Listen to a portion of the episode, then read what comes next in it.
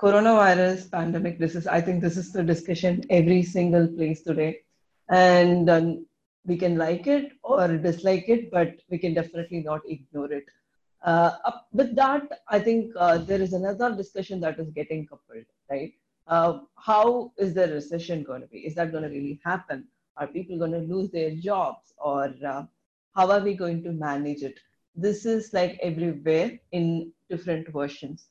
Some people say these are the industries that's going to come up and then do really well, and some people say, oh, these tourism and entertainment industry is going to really go down, and for it to come its light um, at least it's going to take one two years.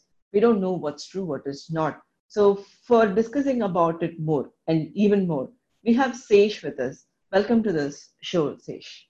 Thanks thanks Padmini it's nice having you Sesh Vasudev Murthy because he is from Walmart and he's been a product leader for uh, more than 10 years no 20 years now i think about uh, 15 years in product management yeah that's incredible. I think you must be the most uh, senior product leader that we've interviewed so far. Uh, we've interviewed Anuj Rati, who is 10 plus years. And after that, I think it should be you from Walmart. Nice, very, very nice having you, Sesh. Thank you so much. Yeah, I know. I guess um, uh, I can go back to where uh, when I went to biz school, biz school, there was no product management course itself. So it was so early those days. So I have come from that era. So definitely, yeah.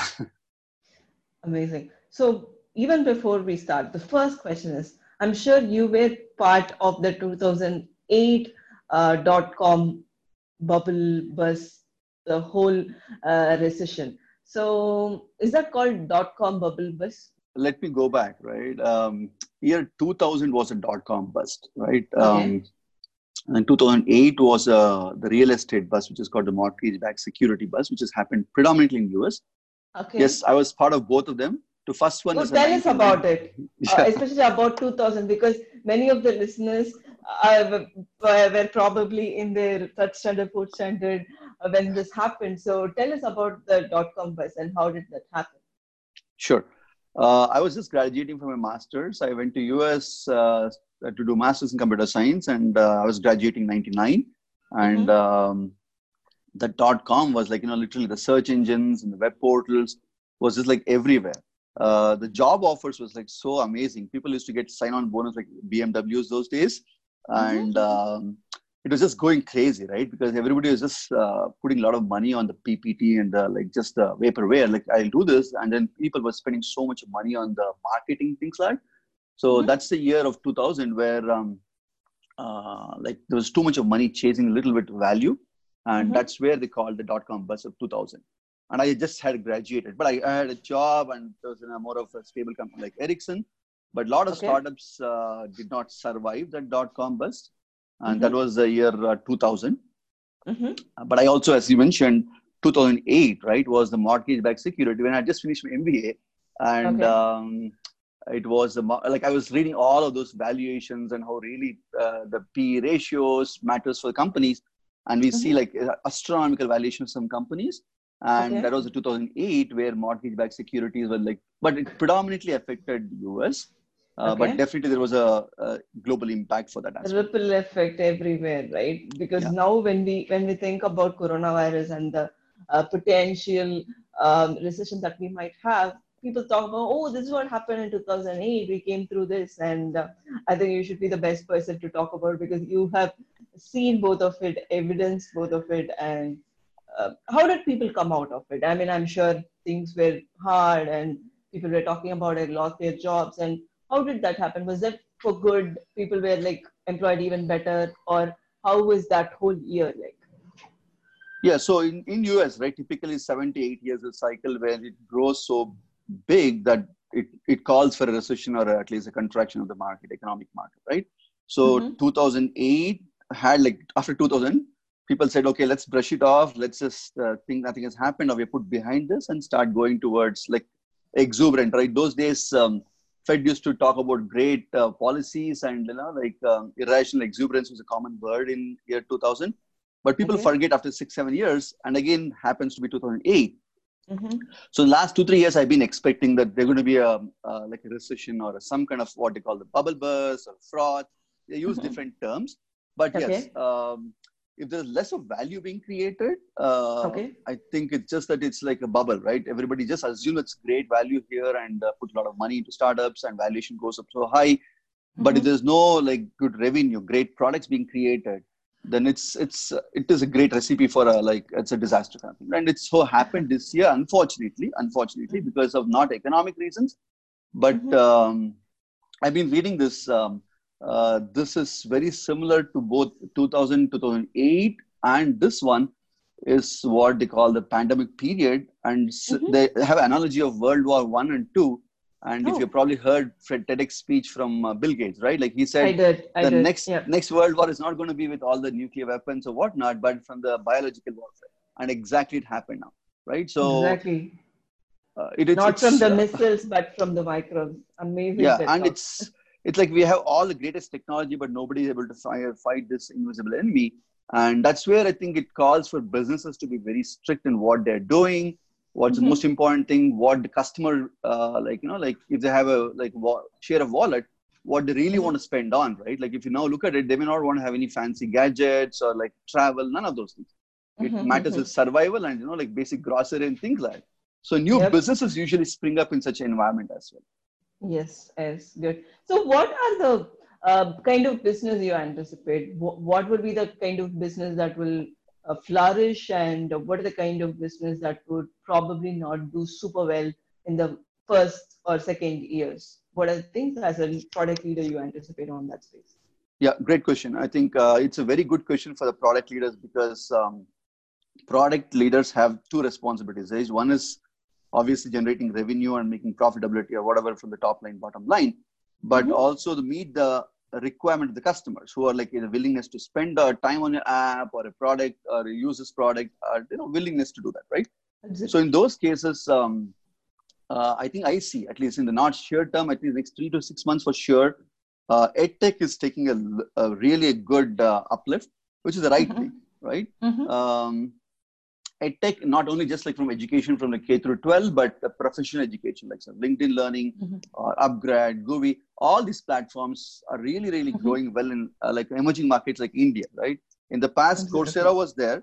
Stanford uh, offered so many courses for people and professionals to take course at their own learning pace. Mhm. But Mhm. uh, now this calls for like you know like that's a that's a good norm. I mean, probably even students are getting used to doing online assignments and you know like um, submitting it. I take this example. One thing um, when we were moving back from US, uh, my daughter was interviewed uh, for admission school here, right?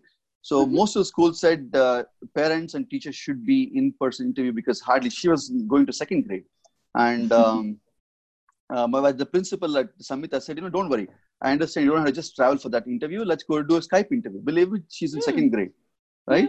and we were like worried. I don't know what she'll say, how she'll address. It's all completely on the screen. Uh, The principal made it so simple. Uh, Mhm. She said, you know what? If a kid can answer it and feel comfortable, uh, I'm Mhm. more than happy she can uh, adjust the environment. So she asked a couple of questions and asked her, um, "What's your uh, like uh, hobby?" She used to play keyboard. She played keyboard in front of Skype, and uh, she felt at ease. Right? That's back in like uh, 2012 when my daughter was hardly six and a half years. And Yeah. I think these days kids are used to these kind of platforms. Correct. Yeah. So, so I, what I mean is not just e-learning, but it's online learning or remote learning. All these things going to be part of the new norm, and Yeah. edtech definitely is the one which is uh, going to see a lot more demand and a lot more. Okay. Um, um, there's going to be di- disruptions as well, right? You cannot just do a vanilla offering because everybody is focusing on that now. So you're going to have a really great offering so it, it meets uh, or beats the competition, and like you know at least offer what the customers want. Absolutely, yeah. What are the downsides of industries that you think, um, which might take some more time, you know, to come back to its shape or see a disruption date? Yeah, see, uh, back I, I okay, now we're talking about 2001 also, right? Like I was back in uh, US in 2001 where my parents were visiting and we had a lot of travel planned because of 9/11. Literally, the travel industry was frozen. Insurance industry had a lot of problems and like all those Mhm. things. Um, so travel and entertainment will, I mean, like you know, like like museums and theme parks and all this stuff, uh, did see a huge um, uh, d- uh, like downtrend in the year 2000 because of this uh, r- terrorist attack. But Okay. here it's not that, right? Because people don't know wh- what is going to uh, like affect them. Should they go out, not go out? I've been talking to my friends in California, like they're they're going out and jogging and things like that. But now they're being told, don't even go out, right? Yeah. So industry which depends on travel or entertainment, uh, if they don't disrupt, I'm not saying it's going to see complete downtrend. If they don't disrupt and offer Okay. something different, uh, I think they will be hit really badly because they expect people to come in and spend more money and the consumerism part. Uh, when you go to like, I'm not a great, great honestly, I don't have a great um, recommendation of going to a theater because you just go to a movie, but you spend on popcorn and a whole bunch of things. Uh, the entertainment value is the entire experience, which I get at home because I have a home theater kind of thing. I enjoy that movie part. That Mhm. industry also will get impacted a lot. Um, I don't know how they're going to disrupt because um, uh, a theater cannot accept uh, Netflix or a Prime Video to be alternative. Uh, though I would take it back Mhm. because uh, in the last couple of years, I'm seeing all the Bollywood movies. Uh, If Mhm. they say 100 crore money, it's Mhm. already almost 30 to 40 crores is through like uh, OTT kind of online, uh, like subscription based, like Oh, Prime Video, all this stuff, right? That's so they already yeah. factored in. In a way, they're factored in because people don't necessarily have to go to the theater or repeat uh, like second show, third show, third, uh, like, you know, like viewership. They feel after 90 days it's already available. So that industry, I think, have in some sense uh, disrupted themselves and accepted it. But I Mhm. think uh, they need to step up and say if next 90 days to 120 days, people hardly come out and watch movies in large gatherings. Um, I think that that industry will see a little bit of um, that industry and the, the surrounding industry, right? All the adjacencies like, you know, like services, like uh, entertainment around that, food, that will suffer a lot. I mean, I will suffer a lot and think at least for next six months, I think they will see a downtrend. Okay, that's that's good. So on the retail, moving back to retail, because you know um, the, stores store experience been always you know a kind of uh, decreasing with the online buying and e-commerce coming into picture in the last one decade. I would definitely say, but with this pandemic and uh, things going in a different shape, how are the retail or the e-tail um, you know ecosystem is going to be like in upcoming days, Shesh? Yeah, I think we had talked about in the past how e-commerce uh, shaped up. You know, I, I was part of the Amazon Correct. Prime wave, right? I think uh, those days, um, going to Costco and shopping for the regular ones was a, like a nice uh, ritual. Also, go with the family, especially when a kid was born, we had to go for like diapers and things like. But it Mhm. became such a norm that every month we needed a, like a box of diapers, and uh, Mhm. Amazon uh, incidentally introduced Amazon Family membership at that time where you Mhm. know exactly what you need, like subscribe and save. You just subscribe to that. And it became Mhm. such a blessing in disguise because I knew like for the next six months, my daughter's like diaper sizes, we planned it Mhm. and we got Mhm. 30% discount on that. 30% discount on that. And it used to be like on first of every month, uh, a box used to be like delivered on the doorstep, right? Um. Such repeat purchases where you know that you don't need to go and shop specifically what you need. Uh. That will definitely take a e-commerce kind of route Mhm. but I think stores uh, like grocery, right? I think uh, Yes. Walmart, Amazon, every of the companies have been uh, focusing because 800 uh, on Gorilla, Gorilla, where um, people want to even now. I prefer to go do grocery shopping or even vegetables, fresh produce, go to the market and buy. Right Yep. Mhm. in this kind of times, uh, that is the one where uh, companies are like at least all the retailers and the big box companies are looking at how they can uh, still meet the requirement because maybe next two months after people might say i'm okay to go back to market and buy things but still people will feel i had not tried this online grocery and now it works so well because i know exactly what i want uh, time Mhm. convenience and if it's like shipped to your house uh, i would rather go take that option that's a Okay. grocery one will definitely pick up and i think everybody is addressing that including if you're observing um, swiggy and zomato had started saying we have the logistics we have uh, they also partnered with uber now we have the logistics Mhm. covered uh, at the end of the day what do you want as a customer you want uh, from a like uh, a known place set of uh, like food grocery fresh produce at a given time or whatever convenience and like payment taken care of right uh, which is exactly what uh, swiggy was doing but for food Yeah. Yep. uh, people are now not feel comfortable eating outside food or not Yes. comfortable uh, spending more time on that more Yes. money on that Mhm. uh, so people are like starting using swiggy to order grocery now or zomato is started delivering grocery now Mhm. Mhm. so that's a total disruption right nobody had thought of that why would they ever do it uh, i was at problem uh, i was uh, Groupon, where Groupon acquired a lot of companies uh, at that time to do deliver food because are already in e-commerce. That's other way. But this time it's like Swiggy and Zomato saying we are doing the food delivery. We'll stop that or rather reduce that and mm-hmm. partner with Uber. That's another great example, right? Like how Uber and Uber Eats was there and Zomato like acquired part of it, all this stuff. But uh, Big Basket is partnering with Uber to deliver. Mm-hmm. Um, so that's a kind of collaboration and a great synergy and harmony in the market now. Which yeah, is, it's yeah. a very, very, very comforting trend. I see that actually. Yeah. Correct. Instead of seeing them as competitors because you know they've been doing it in a different way, I think in times like this you should definitely collaborate and see the synergies and leverage each other's strength instead of. And this know, is not uh, short term, right? I think it's going to last at least for six to at least with a economy impact and all this stuff. Absolutely. The, yeah we don't know. Like today when you and me are talking we are locked down inside the house right? Yeah. So we don't know when is this going to really come back to its normal shape when are we going to go to the office and live a normal life. But you know till that uh, we should really look forward and see what we can do in this time that's absolutely you bring an interesting point when you say you and me are locked down both as product people right are being locked down. Can you imagine product and sales can remotely work? It has never been thought to in the past, right?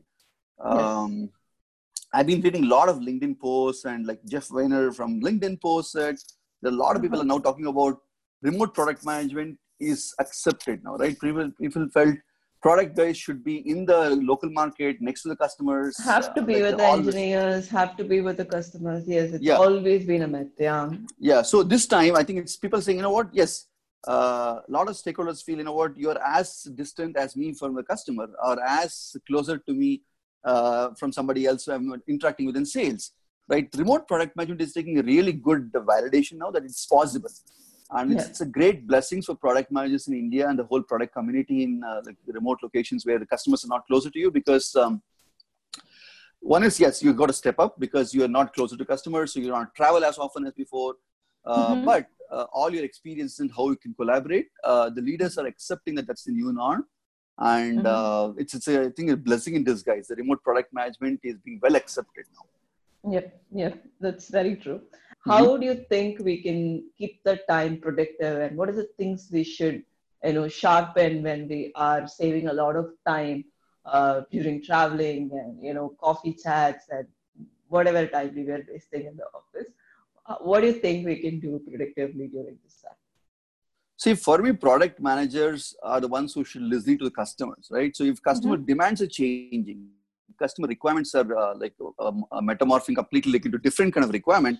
Mm. If a product guy had a roadmap ready and is like, I want to do this uh, 10 features, which is like six of them are must have, but three of them are nice to have, mm-hmm. look at it like customers might not value those three additional features which is nice to have now because uh, their requirements have changed yeah. Uh, if it's in a b2c yes maybe because the way the consumerism changes the way the uh, the, uh, purchases mm-hmm. might change. It's the right time for product managers to take a step back and look at the drawing board and say, you know what, what my whole roadmap for this, at least for sure, two to three quarters, and see what's really one which I need to prioritize on mm-hmm. for two reasons, right? One is, um, or three reasons. One is, um, uh, first thing is revenue wise.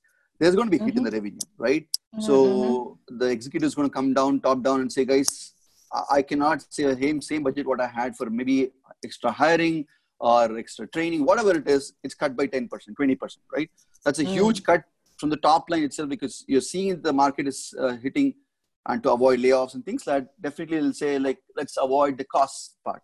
That's the first yeah. part. Second yeah. part is um, you would have been hiring like crazy, like just like you know, like let's build it because we're building for a big feature and like and all those things. Now they say mm-hmm. really if you need it, go higher, right? Because you become very, very selective.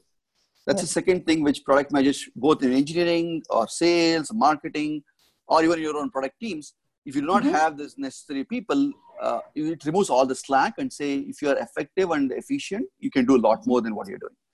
Yeah. Uh, mm-hmm. Third most important thing is um, of all the features, uh, is it really worth it, right? Because it would have been mm-hmm. nice to do so many things. Um, it would have been like, you know, like I'll do this and then I'll do that. And then like my competition is going to do this. Now the entire thing is like taking a step back. So maybe competition may not do, do that. Um, mm-hmm. I, I used to remember one of those days where I had a timeline, like time to market was like my competitions, I heard they're announcing on like 1st of September and there's a launch event happening. So work backwards from that perspective. Now, let's say launch Mhm. events may not happen, the competition may not even exist. Then Mhm. what is it you want to prioritize, right? Like that's how people are now should be questioning themselves and Mhm. choose the right things. And Mhm. um, and yeah, I think uh, with the newer like disruption, like you know, newer technologies, how can you leverage the latest technology, right? Because um, like say for example, now this um, whole e-learning or you know like the platforms can help you to leverage some things, um, remote working, whatever. If you can Mhm. leverage some of those things, then you you must be faster than adopt. Uh, you should be faster in adopting. Uh, take the example of banks, right? Mm-mm-mm. banks thought you have to bank, you have to go inside a bank and do it. And I've been following some of like Jim and a couple of people who have been uh, advocating, guys, digital bank is the next thing. People, you know, Mhm. especially in Midwest in US, they said like, no, I trust my bank. I just go there and do my shopping or do my basic um, uh, banking activity and come out. Mhm. Now they are getting used to like uh, digital payments and complete digital banking, trusting the whole thing. So Mhm. uh, those industries are accepting the fact that um, it is going to be accepted. So which means banks have to step up. Literally, banks will not have any customers at all coming in. Let's say, let's say. Um. So they should they should address what all they have not thought through in the past. Uh, next part is very important is the security part, right? Because everybody is using online platforms now.